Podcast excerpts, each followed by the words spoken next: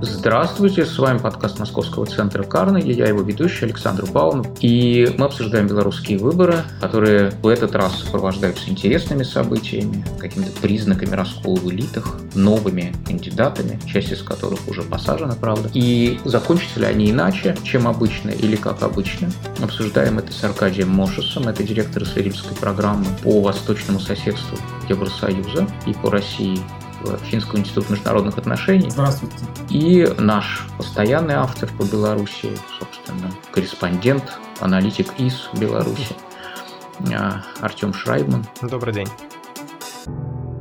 Ощущение такое, что для того, чтобы жить в Беларуси, где нет Лукашенко, нужно действительно просто изобрести такую виртуальную Беларусь, шлем виртуальный, где вот есть Мирский замок, там Минск, Брестская крепость, а э, Лукашенко нет, потому что по-другому я не вижу, как, как его там может не быть. Но вопрос все-таки есть. Вопрос в том, что выборы из Лукашенко и никого, ну или почти никого, а, это же не первый раз. Что вдруг стряслось-то, что так все стало динамично?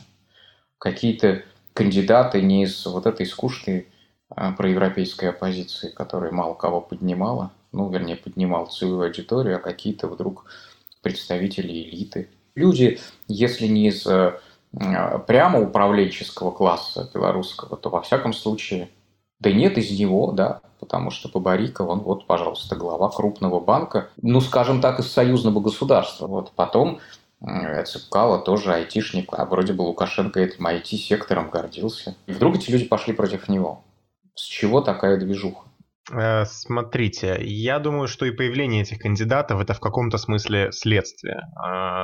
А, потому что действительно на прошлых выборах а, уже лет 15 у нас не было таких выходцев из в широком смысле этого слова истеблишмента.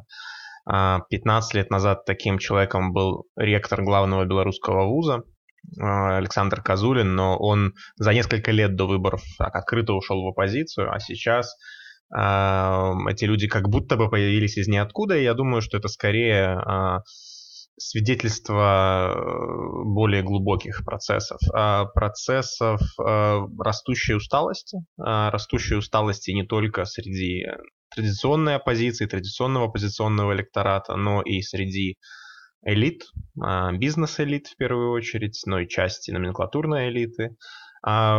И э, довольно тупиковой такой социально-экономической ситуации, в которой страна оказалась за последние годы, потому что есть ощущение, что траектория, траектории вообще нет, траектории роста нет, траектории развития нет, она потеряна. А, уже 10 лет не растут э, экономические показатели, уже, ну, понятное дело, с точки зрения политики надежд на какие-то какие перемены при, при Александре Лукашенко уже не осталось ни у кого. А, даже те, кто верил в возможности какой-то авторитарной модернизации, каких-то сингапурско-южнокорейских путей, вот, может быть, начавшихся с IT-сектора, даже они э, успели за последние годы, мне кажется, разочароваться. И вот э, поэтому поход этих людей в политику, как и поход масс, что называется, как и активизация mm-hmm. массового белорусского mm-hmm. избирателя, довольно беспрецедентный уровень политизации на этих выборах протестного движения еще до начала, ну и во время кампании. Это все свидетельство просто э, ну вот этого глубинного процесса усталости и разочарования и какой-то даже безнадеги. Э, люди понимают, что еще пять лет э, вот в этом строе, в этом режиме будут означать дальнейшую деградацию страны, но никак не развитие.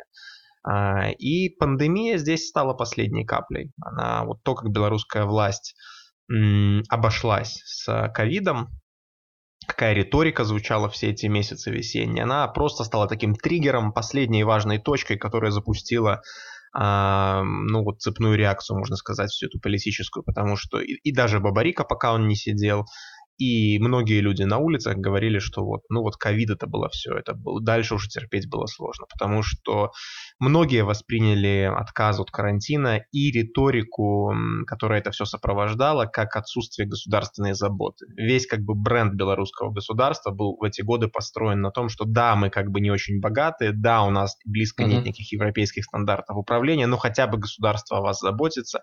Мы государство такого победившего хорошего социализма, патернализма и, и в принципе, в отличие от России, Украины и всех остальных, у нас хотя бы вот есть опека. а ковид показал, что и опеки нет. И что из-за убеждений одного человека, который возглавляет систему, вся система перестает работать в том, в том формате, какого от него ожидают. Это было просто глубинным разочарованием для многих людей. Я позволю себе добавить, а, в принципе, вот что. То, что белорусское общество а, развивалось достаточно бурно и активно в последние там 5-7 лет, не в том направлении, в котором хотел бы его вести Александр Григорьевич Лукашенко, совершенно очевидно. Там была масса показателей, изменения отношения людей там, к частному сектору, к работе в частном секторе – к образованию платному, в том числе как к собственному образованию за границей, там, к поездкам за границу. Число контактов с Европой росло немерено. Все эти поездки за, на рынке в Белосток и на выходные в Вильнюс. В общем, вот эта пропасть между президентом Чарки и Шкварки и президентом, который выглядел современно 25 лет назад, но, но нынешнего общества в реальности не понимает – эта пропасть росла. Это становилось очевидно всем людям, которые работают на земле, они просто ездят по совхозам и перетасовывают э, значит, номенклатуру с одного места на другое. Это когда-то так или иначе должно было прорваться, оно прорвалось сейчас, э, это уже не первый раз, но тем не менее. Второе, э, нужно говорить о том, что мы говорим, вы правильно начали с того, что это не первый раз, но это первый раз за долгое время движуха. А жестокие репрессии, которые режим применил в 2010 году, они прекрасно действовали в 2015, а вот к 2020 угу. как бы их эффект э, ослаб, потому что, в общем, давно никого не сажали а, за политику а, так жестоко. И это было вписано, мы, наверное, будем об этом говорить отдельно, в контекст отношений с Западом. А, как бы вот было вот это ощущение, что Лукашенко действительно нужна перезагрузка отношений с Западом, что он ее ценит, и в этих условиях он не решится на а, то, чтобы повторить э, репрессии с тем размахом, с которым он это делал в 2010 и 2011 году. Видимо, это ошибка со стороны тех людей, которые так думали. Но, тем не менее, за 10 лет выросло вот это вот, если хотите, непоротое поколение, которое не помнит – что произошло в, на собственном опыте, что произошло в 2010 и в том числе даже что произошло в шестом году.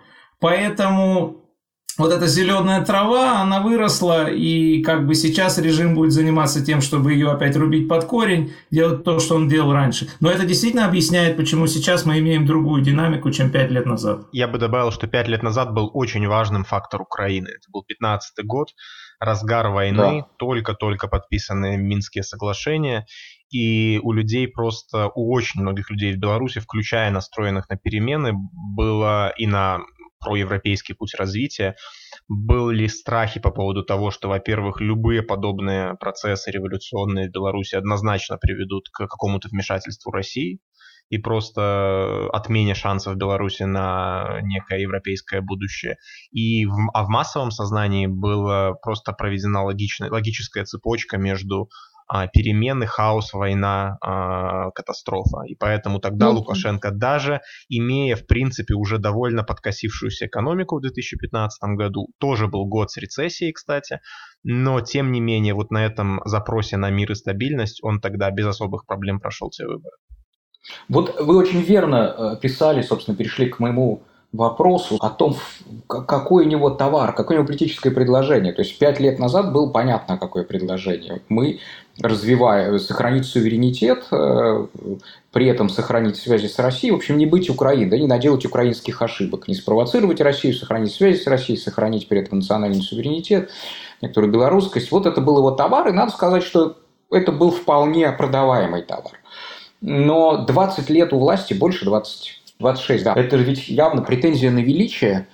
А, это величие должно быть чем-то подкреплено. Ну, я не знаю. Вот Эрдоган передал э, Софию обратно, так сказать, в руки э, ислама, скажем так. Это один из таких вот, скажем так, уколов стероидных. Да, вот историческая роль. Это сразу поставить себя на уровень Ататюрка. Да? У Путина сначала было экономическое развитие, потом было международное величие, потом был Крым. А товар Лукашенко непонятно в чем состоит в 2020 году. На мой взгляд, товара у него нет. Но интересно то, что он этого не скрывает. Он действительно не говорит о каких-то зарплатах по 500 мифических, он не говорит ни о чем. Он говорит, мы вам страну не отдадим, я вам власть не отдам. Он ведет себя э, прямолинейно, честно, и на самом деле это, с одной стороны, смешно, с другой стороны, даже подкупает. То есть ни у кого не должно быть иллюзий ни внутри, ни снаружи.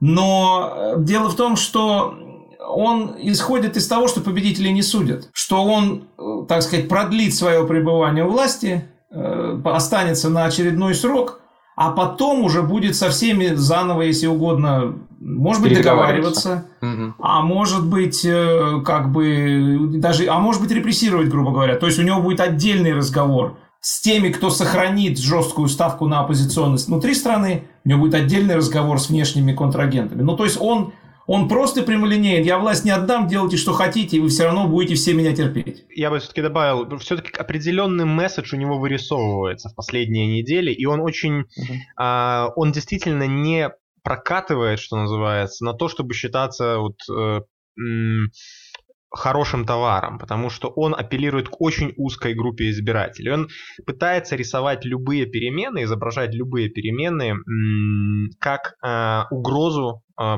суверенитету государственности страны. То есть его задача сейчас сформулировать, если хотите, такой фрейминг компании, что он делает. Это вот как «если не я, то развал». И он опирается в этом на небольшую прослойку белорусского общества, я думаю, что она где-то в районе 20-30%, для которых, и она есть в любой стране, я думаю, в том числе и в России, для которых а, лучше бы не было никаких перемен, а то Бог его знает, что будет а, перемены сами по себе опасны. А вот статус-кво, ну хотя бы мы его понимаем, худо-бедно, хотя бы какие-то пенсии платят. И если этот месседж а, мог купить а, существенную часть электората 15-20 лет назад, то сегодня вот этот а, люди, которые готовы это слушать, готовы, вернее, этому м- делать свой выбор и, и свою лояльность отдавать на основании вот такого не продающего посыла, их стало очень мало. И в этом, я думаю, еще одна основная проблема Лукашенко на этих выборах, что он перестал апеллировать к большинству. Ну, то есть я пытался сформулировать себе его там переменчивые, противоречивые послания последних лет. Они, конечно, состояли в том, что, ну, понятно, мы не отдадимся Европе, потому что я не знаю, насколько вообще Европа воспринимается как враждебная или, по крайней мере, угрожающая сила в России постепенно, э, в общем, привели людей к тому, что скорее да, чем нет, такого не было. Это не, не такое уж э, старое явление.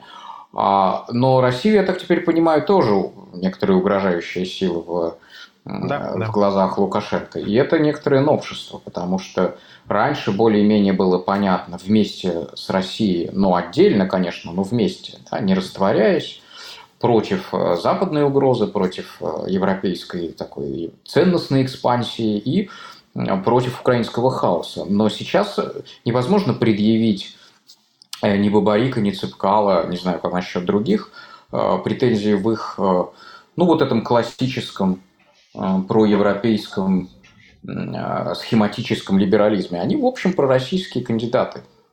Такая ситуация бывает. Мы знаем, что в Армении со стороны власти, со стороны оппозиции, в общем, нет э, как таковой антироссийской партии, скажем так, в украинском или в прибалтийском варианте, или даже в грузинском. Поэтому э, их трудно обвинить в том, что они засланцы Запада.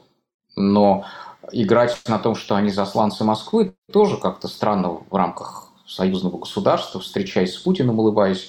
Это, это какая-то новая нота. Во-первых, непонятно, как он умудряется вертеться теперь, продавая и европейскую угрозу, и российскую угрозу избирателю. Во-вторых, опять же, насколько избиратель эту российскую угрозу чувствует. И в-третьих, мне кажется, если он чувствует, это не его избиратель. Вот что похоже на то. Дело в том, что на самом деле я думаю, что европейскую угрозу он не чувствует. Он опять-таки за свою длинную карьеру, в том числе относительно недавнюю, много разных резких слов э, наговорил, откуда засылают в Беларусь боевиков и оружие. Но последнее время это, в общем, не звучит. Он понимает, что Европа вот такая, какая есть. Она будет с ним иметь дело, но только если там пулеметов на улицах не будет и картечи. А во всех остальных вариантах э, никакого повтора санкций десятилетней давности не ожидается. И никакого желания продвигать, так сказать, демократию в Беларуси у сегодняшней Европы нет. Ни желания, ни ресурсов. России он боится больше.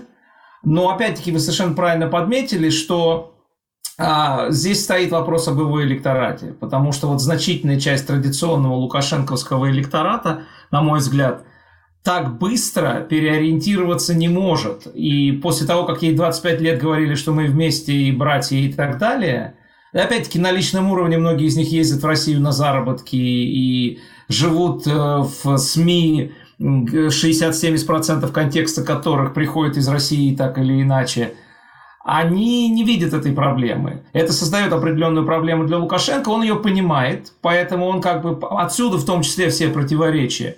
Он не заходит слишком далеко, он как бы он пытается балансировать, Э, проще от этого не становится, но, на мой взгляд, э, как бы вот серьезных рисков для него внутриполитических вот из этой вилки все-таки не возникает. Ну и важно тут важно добавить, что он все-таки не атакует и не обвиняет напрямую Кремль. А, то есть он пытается развести плохих российских олигархов, Газпром, еще какие-то силы в российском правительстве, которые как бы э, гадят союзной любви и, и, и его внутриполитической стабильности, а Путин, который, ну, просто с которым мы можем разговаривать, который как бы за нас. И поэтому это тоже ему позволяет, в принципе, ездить нормально на встречи к Путину, не ругаться с ним, сохранять, э, ну, сохранять лицо обоим, с обеим сторонам. А ваших олигархов, уж простите, ни у вас, ни у нас никто не любит. Поэтому... Да, в том-то и дело, поскольку он же всегда противопоставлял э, Беларусь России как страну, где не было приватизации грабительской, да, и не было, соответственно, олигархата преступного то вот этот преступный олигархат и покусился на Беларусь да, за это. Это вот как в Грузии говорят, там Россия хочет нас разрушить за то, что мы демократия, ну вот говорили 10 лет назад а, при Михаиле Саакашвили, а такая история получается у Лукашенко, что Россия нас, вернее, российские олигархи хотят нас разрушить за то, что у нас нет олигархов, все прибрать.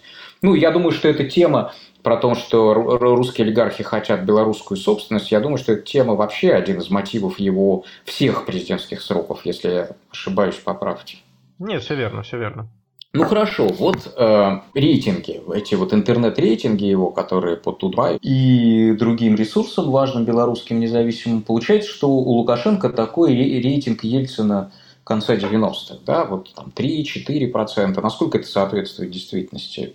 Или есть ну, не интернет-аудитория, э, среди которой это 50 Все-таки нет, все-таки все-таки, конечно, это мем больше, чем реальность. Э, у Лукашенко есть своя очень сжавшаяся, но существующая база поддержки. И а, в апреле у нас случился небольшой такой слив официальных опросов, которые потом подтвердили люди из Академии наук, которые этот опрос проводили, а, которые показали, что его уровень поддержки, уровень доверия находится на уровне 24% в Минске и там по некоторым данным 33% по стране.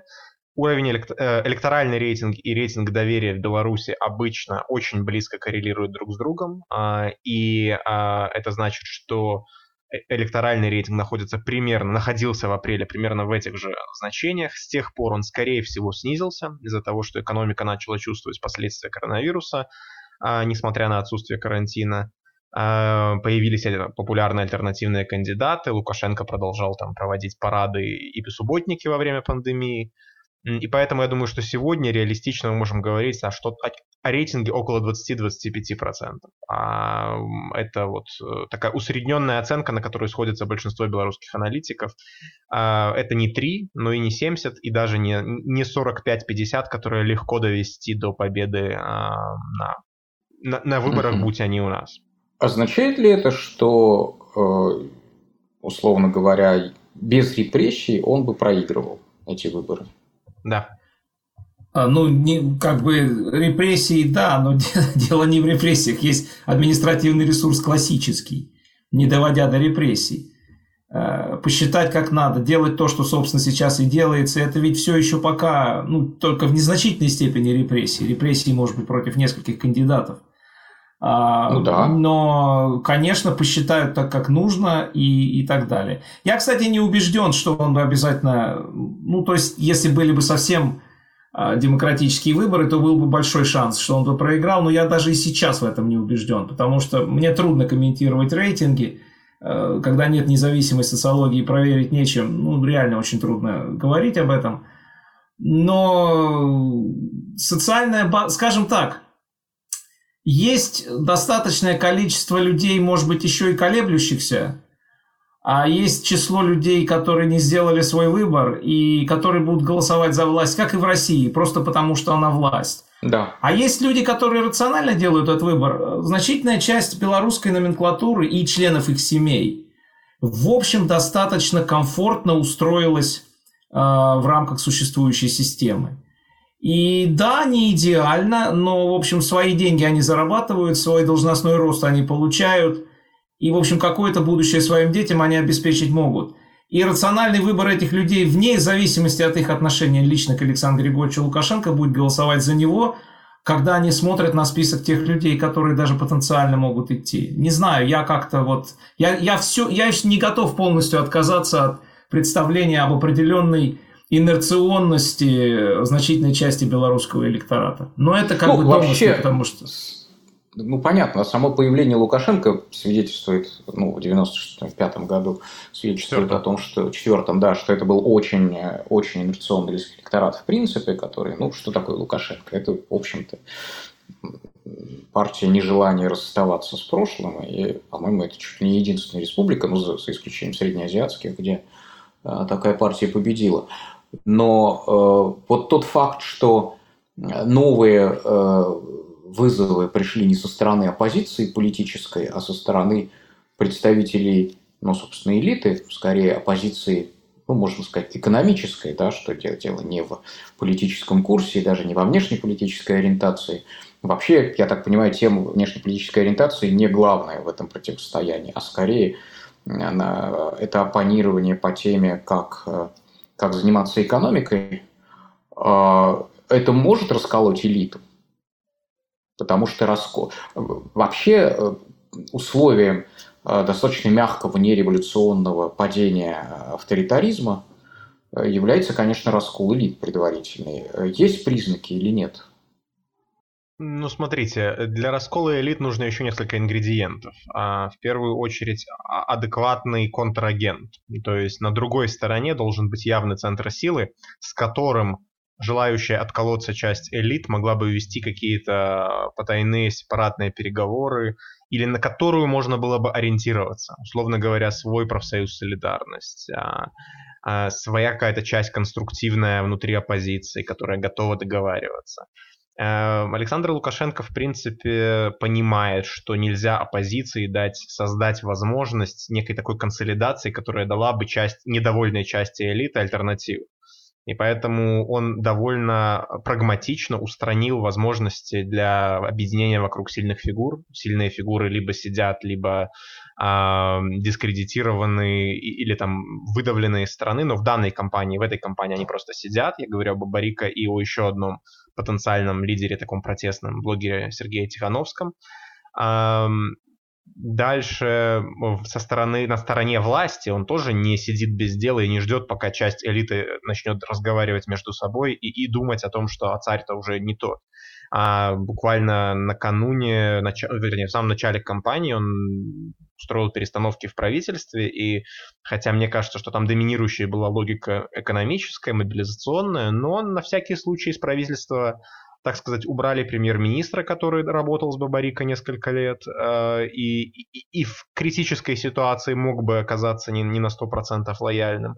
То есть э, риски устраняются на подходе. Плюс белорусская элита довольно напуганная элита. Это люди, которые атомизированы и которые боятся общаться между собой. Там даже разговоры представить себе где-нибудь в бане на тему, что, слушай, так э, Григорьевич-то уже все, давай думать, на кого посмотрим. Там даже вот такое представить себе сложно, потому что... Чтобы страхи... рыск, рыскать глазами даже нельзя, я знаю. Да, да, да, да. Это, риски высоки, взаимная слежка, взаимный контроль, а, множество спецслужб, работающих по мониторингу таких настроений в элитах, они, это все есть. И, и, и, и чиновники пока, как э, Аркадий абсолютно верно заметил, не находятся в той в том отчаянном положении, чтобы нач- начать искать себе какую-то какую альтернативу. Поэтому Если мы говорим о каком-то идейном брожении внутри элит, оно идет и идет много лет. А, и, и, и вот это появление кандидатов от истеблишмента, оно скорее и стало проявлением этого брожения в умах. Но раскол, классический раскол, для, для него нужно слишком много других ингредиентов, которых нет. Что, а почему эти решились? Они э, смелые альтруисты, они недооценили риски, так сказать, они решили стать, ну, то есть Очевидно, что люди, так сказать, не тоже не находящиеся в отчаянном положении, если мы говорим про Бабарика, все-таки бывший, бывший глава банка, да, ведь он? Ну, он ушел а, в день того, как объявил, да, что пойдет. Да, ну, то есть, фактически, фактически глава банка. А Цыпкало тоже не помню его должность на момент э, объявления себя кандидатом, но явно успешный айтишник, учитывая там поддержку компьютерной отрасли в Беларуси, он мог найти себе место, а уж компьютерщик вообще самая интернациональная профессия, можно было не замыкаться э, в границах собственной страны. Они недооценили риски, э, или они, их все-таки кто-то двигает, может быть, их правда «Газпром» двигает, по крайней мере, одного из упомянутых. А в чем э, главный спусковой, так сказать, крючок их выступления – ну, в чужую голову не залезешь, и знать, какие разговоры где и с кем велись, я, естественно, не могу. Но я думаю, что было, было желание попробовать. Значит, вот в начале кампании очень много, например, говорили, что за всю историю там, белорусских выборов человек, который реально набирал 100 тысяч там, подписей, необходимых для выдвижения, не было ни одного случая, чтобы такой человек не был зарегистрирован. Понимаете, это тиражировалось. То есть Наверное, кому-то показалось, что если э, существует определенная э, поддержка в обществе альтернативных кандидатов, а она была, как и есть, как мы об этом говорили раньше, то можно попробовать, можно рискнуть. А вдруг? Я не утверждаю, что как бы эти люди совершенно такие бесшабашные рубаки, такие новые Наполеоны. Но что-то было в воздухе, что-то было в воздухе, в атмосфере, которое могло позволить этим людям принять такое решение, чтобы, чтобы все-таки пойти на выборы.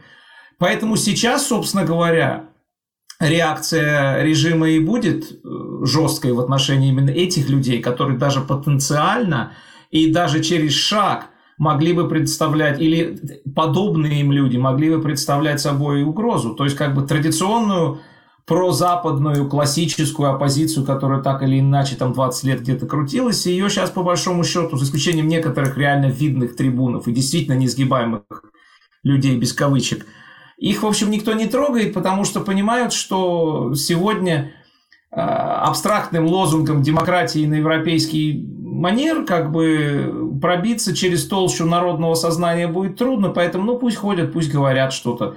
А, пусть даже, может быть, рассчитывают на какие-то очередные заявления Европейского Союза, но, в общем, угрозы они не представляют. А эти Это потенциально, верно. не сегодня, но потенциально представляют, поэтому их надо наказать. Пока мы не ушли куда-то еще, нужно сказать о блогере Тихановском, что мы сконцентрировались на, на элитах, Угу. А сер, феномен Сергея Тихановского это вот тоже что-то новое, да, то есть блогер, не СМИ, не журналист, в общем, по большому счету простой блогер, начал аккумулировать в себе какой-то другой протест, который э, представителям, так сказать, режима был, наверное, не очень понятен. Что с ним делать, они не очень знали, поэтому тоже они, так сказать, э, пошли на то, чтобы этого человека превентивно посадить. А, команду его, в общем, тоже серьезно разгромить до основания, поэтому uh-huh. регистрация жены Тихановского, в общем, мало что уже меняет. А еще как бы вещь, которая неприятна, мы уже знаем, что этого человека прессуют в тюрьме, а как в белорусской тюрьме прессуют, э, желающие ознакомиться могут прочитать книгу кандидата на выборах 2010 года Андрея Санникова, которая, по-моему, называется «Моя история», которая, в общем, достаточно страшная. Не 37 год, конечно, не, эти, не этого уровня описания, но эм, ну, вещи, понятно, которые, которые, да, и, и, и мы видим, что а, вот если по, по элитам есть определенная рациональность в том, чтобы ударить, чтобы неповадно было, но и вот по этому новому расползающемуся протесту выжечь его каленым железом еще больше, еще более серьезно. Поэтому, к сожалению, да, мы там, где мы находимся, и ничего тут не скажешь. А Тихановский это кто? Это молодежь э, рэп жилые массивы или что это вообще? Да не совсем. Это скорее а э, средний возраст. Э, вчерашний электорат Лукашенко, может быть, позавчерашний. Угу. А люди, которым тоже не особо интересно слушать про права человека, белорусский язык, идентичность, европейский выбор, а, а люди люди, которым просто надоело, людям, которым в регионах нет работы и, и денег. То есть это такой региональный социальный протест. Хотя на его акциях, на его стримах люди, которые приходили, говорили и про политику. Это неправильно будет утверждать, что это такой сугубо протест желудка или какого-то холодильника. А, там каждый, наверное, третий говорил, что нужна сменяемость власти, что чиновники на местах а, не меняются, их нужно было бы избирать. То есть это не, какой-то такой голодный бунт, это просто усталость от социального застоя, и люди, в принципе, понимают корни этого социального застоя. То есть люди, которые выходили на акции к Тихановскому в довольно беспрецедентных для многих городов масштабах, они не просили нового вождя, который даст им хлеба они, в принципе, выступали с а, ну, если хотите, с продемократическим а, протестом. Просто демократия не фигурировала там как слово, как, как, как, как лозунг, да, это не было э, какое-то такое перестроечное э, интеллигентское такое движение. Это, ну да, демократия как ценность сама по себе, да. Угу. Да, но, но в а принципе, если раскодировать то, что они говорят, там абсолютно дем- продемократические лозунги и, и, и антиавторитарные.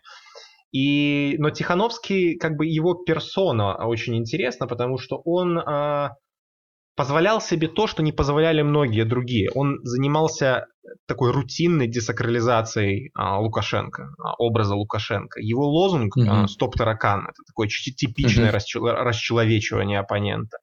А ну, да. его как бы политтехнология в виде этого тапка, которым надо прихлопнуть таракана, она однозначно заряжает на на такое борьбу на, на уничтожение той стороны. Я не говорю про физическое уничтожение обязательно, но про политическое. То есть мы единственное, что нам надо, это смена власти. Вот, вот как бы единственный месседж. Там не было полутонов.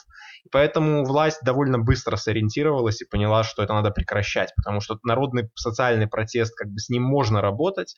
Власть умеет, в принципе, в каких-то локальных точках иногда уступать, иногда задабривать а иногда показывать себя, центральная власть, более заботящаяся о нуждах местного населения, чем местные чиновники, вот поиграть в эту игру про бояре плохие. Но когда это социальное, социальное напряжение кто-то пытается канализировать в стоп-таракан, ну, это, mm-hmm. это стало просто опасно. Слушайте, а вот есть две вещи. И, собственно, понятно, что э, э, значит, последний ресурс режима, это таких вот угасающих режимов, скажем так, мы не знаем, какая это фаза угасания, там трудно померить температуру, хотя мы там, видим, что температура, очевидно, не является нормальной в данный момент.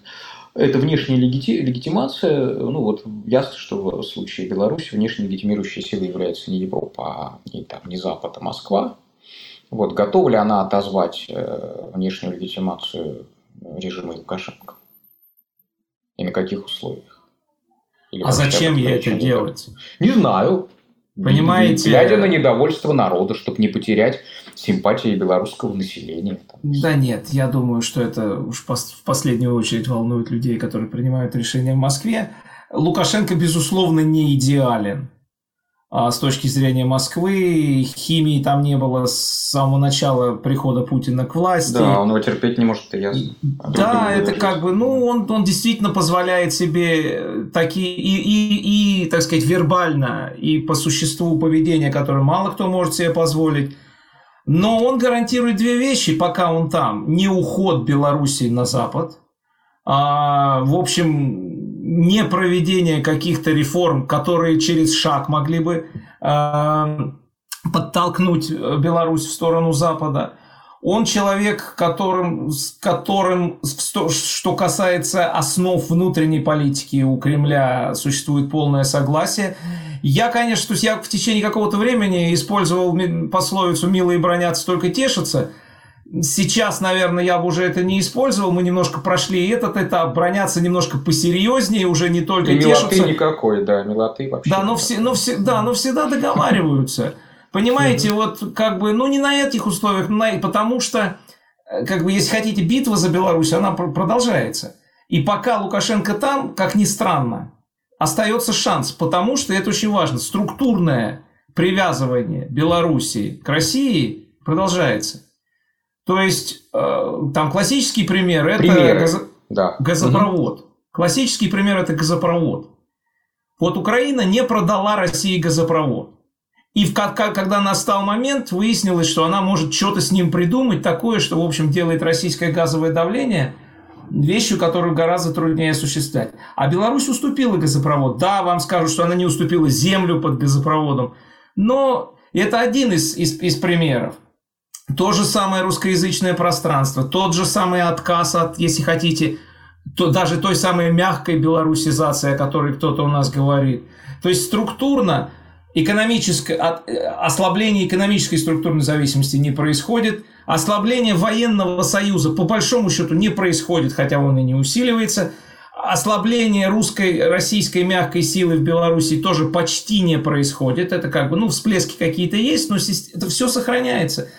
Поэтому вы раньше или позже начинаете задумываться о том, ну хорошо, вы смените... Во-первых, если бы может быть, смогли, могли бы сменить, давно бы сменили. Крестных батик 10 лет назад запускали все-таки, в том числе для того, чтобы ослабить Александра Григорьевича и посмотреть, что да, получится.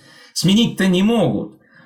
Но, допустим, придет кто-то другой. Если он будет лоялен Москве, не факт, что он удержит ситуацию внутри страны, потому что он будет не Лукашенко. А если он будет не лоялен Москве, ну тогда уже вообще извините. То есть, как бы и сыплю, так сказать, высказыванием насчет «теперь коней на переправе не меняют». Москве менять Лукашенко невыгодно. Поэтому сейчас мы получили два месседжа, что вмешиваться Россия не будет, а экономические договоренности с новым премьер-министром какие-то достигнуты. Вот сейчас он спокойно переизберется, а потом посмотрим, как это все дальше пойдет. А еще Лукашенко очень хорошо умеет на самом деле периодически он способен на жесты, такие очень красивые. А в прошлом году, в феврале месяце, он должен был поехать на Мюнхенскую конференцию безопасности. А за два дня до того он поехал в Сочи. И Путин попросил его остаться в Сочи еще на два дня. И он остался в Сочи, покатался на лыжах, попил чая и отменил поездку на Мюнхенскую конференцию безопасности, где он должен был сидеть на одной панели, по-моему, с Порошенко и, и Алиевым. Красиво. И вот это, это не может не нравиться. То есть, когда ему говорят, нет уж, Александр Григорьевич, ты все-таки выбери. Он выбирает. Так что это, может быть, по сути ничего не меняет, а не нравится не может. Да, и когда Путину нужно открывать э, мемориал в Ржеве, Лукашенко единственный туда приезжает, когда, не знаю, нужно поддержать российских паралимпийцев, снятых с Олимпиады, с Паралимпиады, белорусы выходят с российским флагом, потому что Лукашенко и uh-huh. его там администрация попросили. То есть а, символическую лояльность он будет демонстрировать столько, сколько это будет необходимо. Поэтому я абсолютно согласен со всем, что сказал Аркадий. Тут э, даже э, сложно понять, какие цели мог, может ставить перед собой Россия, учитывая ментальность просто российского руководства, такую охранительную, инерционную, э, под, инерционный подход к постсоветскому пространству. Типа, ну зачем ломать то, что больше плюс-минус работает? Э, да. и, и, и, и, и зачем провоцировать процессы, которые мы не сможем которыми управлять. Эм, поэтому, э, в принципе, вот даже если я вот, может быть, немножко бы разошелся в оценках по поводу там военного союза, который все-таки немножечко деградирует, а, и, и экономической привязки, которая тоже деградирует, вот в том числе диверсификация тех же нефтяных поставок и так далее. Но э, это не меняет как бы глобально э, картины, и поскольку не происходит такого резкого, э, угрозы резкого отстраивания, она не появляется ни в какой момент сложно принять, если ты Кремль, решение, что ну вот сейчас мы из-за какого-нибудь одного заявления будем там менять Лукашенко. Нет, мы ему немножко подкрутим вентиль, чтобы там не, не сильно дерзил. Но э, это разные, разные формы взаимодействия между этим и работой на какую-то какую э, смену режима, чего Россия не умеет делать. Ну и что? Силовой ресурс – это второе. Значит, внешней легитимации разобрались, тут со стороны Москвы ничего не грозит. Последнее прибежище любого а, правления, а, теряющего популярность, это а, лояльность силовиков. Мы видим, что оставшись без этой лояльности, Российская империя, например, российский император, ну, собственно, потерял страну. Насколько лояльны силовики Лукашенко? нет ли у них к нему каких-нибудь претензий. По большому счету, я думаю, что лояльны. А, претензии и какое-то общее недовольство курсом может быть на низовых уровнях, на средних уровнях, там, где ну, такие же люди, которые просто работают в этих ведомствах и чувствуют на себе все те же проблемы, что и средний белорус, но с какими-то демпферами вроде э, дешевых кредитов на квартиры. А, я думаю, на верхнем уровне в принципе есть осознание, что другая да. власть к этим силовикам будет менее добра, чем это, и поэтому лучше держаться за эту власть. И тут важно понимать, я думаю, здесь, Александр, вы меня поправите, если я не прав, а, исторически, мне кажется, моменты предательства со стороны силовиков, моменты вот перехода силовиков на другую сторону происходили не в начале процесса, не в начале турбулентности, а уже на каком-то пике, когда а, силовики видели мало того, что альтернативу, они понимали, что их риски от а, измены присяги начинают быть примерно равными с рисками продолжения своей лояльности. То есть... Э, ну, Украине начинали... не так, да. Вот. И вот здесь а, я не уверен, что белорусская система и вообще, я уверен, вернее, что белорусская система, белорусские силовики в том числе и белорусский президент будут делать, они будут делать все, чтобы не дойти до того момента, когда перед силовиками будет стоять такой выбор. Альтернативы, а, потенциальные центры силы внутри общества срезаются на подлете. А это очень важная как бы особенность и, и, и, и, и, если хотите, авторитарная мудрость белорусской власти в том, чтобы превентивно устранять угрозы. А поэтому до раскола э, силовых элит, до какой-то попытки перебежать, в отсутствии места, куда бежать, а, я бы не был так уверен. Да, то есть э, он не допускает, собственно, появления даже намеков на второй центр, которому можно было бы переприсягнуть. Конечно, силовики люди очень осторожные по определению консервативные, хотя мы видели, в общем-то, множество случаев, когда они действительно меняли полюс, меняли лояльность, меняли присягу. Без этого просто невозможно было бы смена никакого режима. Вот. Э, но в Беларуси, видимо, это до этого момента не дошло. Ну и последняя, наверное, вот эта мудрость э, Лукашенко. Я не знаю, кто у него советники, есть у него политические советники, технологи, которые ему подсказывают, ну, такой очевидный факт из истории режимов 20 э, и уже 21 века, что обычно, как правило, э, снятие кандидатов менее травматично для общественного мнения, чем, чем оспариваемый результат. Да, вот снятие кандидатов, недопуск кандидатов до выборов, как правило, дает в конечном итоге меньший повод для революции или там просто для массового протеста, чем э, кандидат, который допущен до выбора и чей результат, э, скажем так, не признан, занижен, тем более если это результат э, с претензией на победу. Кто у него, насколько он это сознательно делает, кто ему это советует, откуда это взялось. Я не знаю, кто ему это советует. Вокруг него есть люди, в том числе с хорошим западным политологическим образованием. Ну, не, не совсем непосредственно вокруг него, может быть. Но, понимаете, у него есть э, собственный опыт.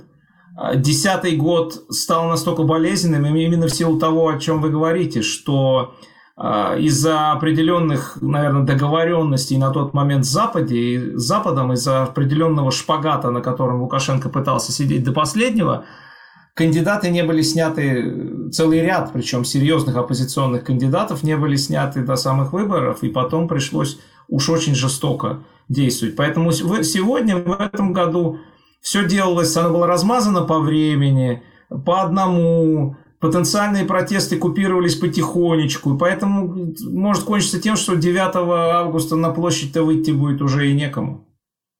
Ну да. Хорошо, а если все сняты все, все интриги с выборов, э, люди-то пойдут на них? Может быть, тогда там явка будет 20%, и это будет такое антиреферендум? Александр, важно не перекладывать э, ну, такие паттерны российских выборов на белорусские, потому что в Беларуси выборы идут 6 дней, а не один день. Это у нас тоже а, сейчас и... будет. Да, я, я, что называется, добро пожаловать, но у нас так было всегда, и поэтому явка никогда не являлась чем-то проблемным для власти. Явку можно нарисовать. А к, четвер... к пятому дню выборов обычно уже 30-40% в протоколах э, проголосовали по протоколам. Э, и след... остальные приходят в день выборов. Поэтому в целом э, вот объявленная явка, я сомневаюсь, что будет ниже, чем всегда, то есть там 75-80%, а может быть больше. Реальная явка зависит от того, кто все-таки останется в бюллетене. А, но в целом а, не стоит переоценивать явку. Явка на этих выборах вторичная, иначе бы их не назначили на 9 августа на разгар лета. Явка действительно вторична, и самое главное, что если бы даже оппозиция попыталась бы объявить такой внятный бойкот выборам, проконтролировать это просто невозможно. Посмотрим, что получится, но, в общем, я думаю, что э, какой-то хорошей стратегии выигрыша у оппозиции не просматривается. Возможно, есть э, стратегия достойного проигрыша. Я не думаю, что в конечном итоге 9 числа или там 10 э, значит, людей призовут на а, какие-то серьезные акции неповиновения, и что это возможно в этой ситуации. Для самой Тихановской это сложно с учетом того, что муж все-таки в тюрьме. Да. да и для других тоже. Но я думаю, что все действительно будет сделано как Александр Григорьевич любит сказать, элегантно. А есть такая уже шутка пошла, что вот теперь, возвращаясь к рейтингам, ему надо победить с результатом в 97%, чтобы показать, у кого есть 3. Хм. Какие обычно проценты у него? 80. 80. Ну да, то есть чуть, так сказать, отклоняется он от в сторону увеличения от модерного авторитаризма. То есть мы, в общем, должны быть готовиться к тому, что увидим шестое издание Э, Лукашенко. Да, но э, это будет шестой срок, который проходит под чуть-чуть другой э, фон э, внутренний. То есть я сомневаюсь, что у него ему пол... он сможет восстановить э, внутреннюю легитимность, основанную на чем-то большем, чем силовой контроль. А, или, по крайней мере, это восстановление займет долгие годы, которых я не уверен, что у него в запасе есть. А, поэтому следующая пятилетка, в Беларуси многое еще меряется пятилетками, скорее будет такой политически депрессивный, в том числе и для власти. Будет, будет довольно стихийный поиск э, новых источников легитимности, новой повестки. Я думаю, что попытаются... И новых лиц, видимо. А, да, наверняка, хотя правительство, в общем-то, уже сменили. Я думаю, что попытаются за вот это обновление представить какой-то апдейт, какую-то реформу Конституции следующие пару лет Лукашенко ее уже пообещал провести. А, и э, вот в эту сторону а, э, выплеснуть все это накопившееся в обществе, накопившийся в обществе запрос на перемены. Не уверен, что получится, учитывая, что доверие к тому, что эти конституционные перемены будут чем-то больше, чем косметикой, э, тоже невысоко. И поэтому это будут сложные годы для системы, но то, что шестой срок почти что в кармане, я думаю, ну, мало у кого есть сомнения сейчас даже в, э, в оппозиции. Да, понятно. Спасибо.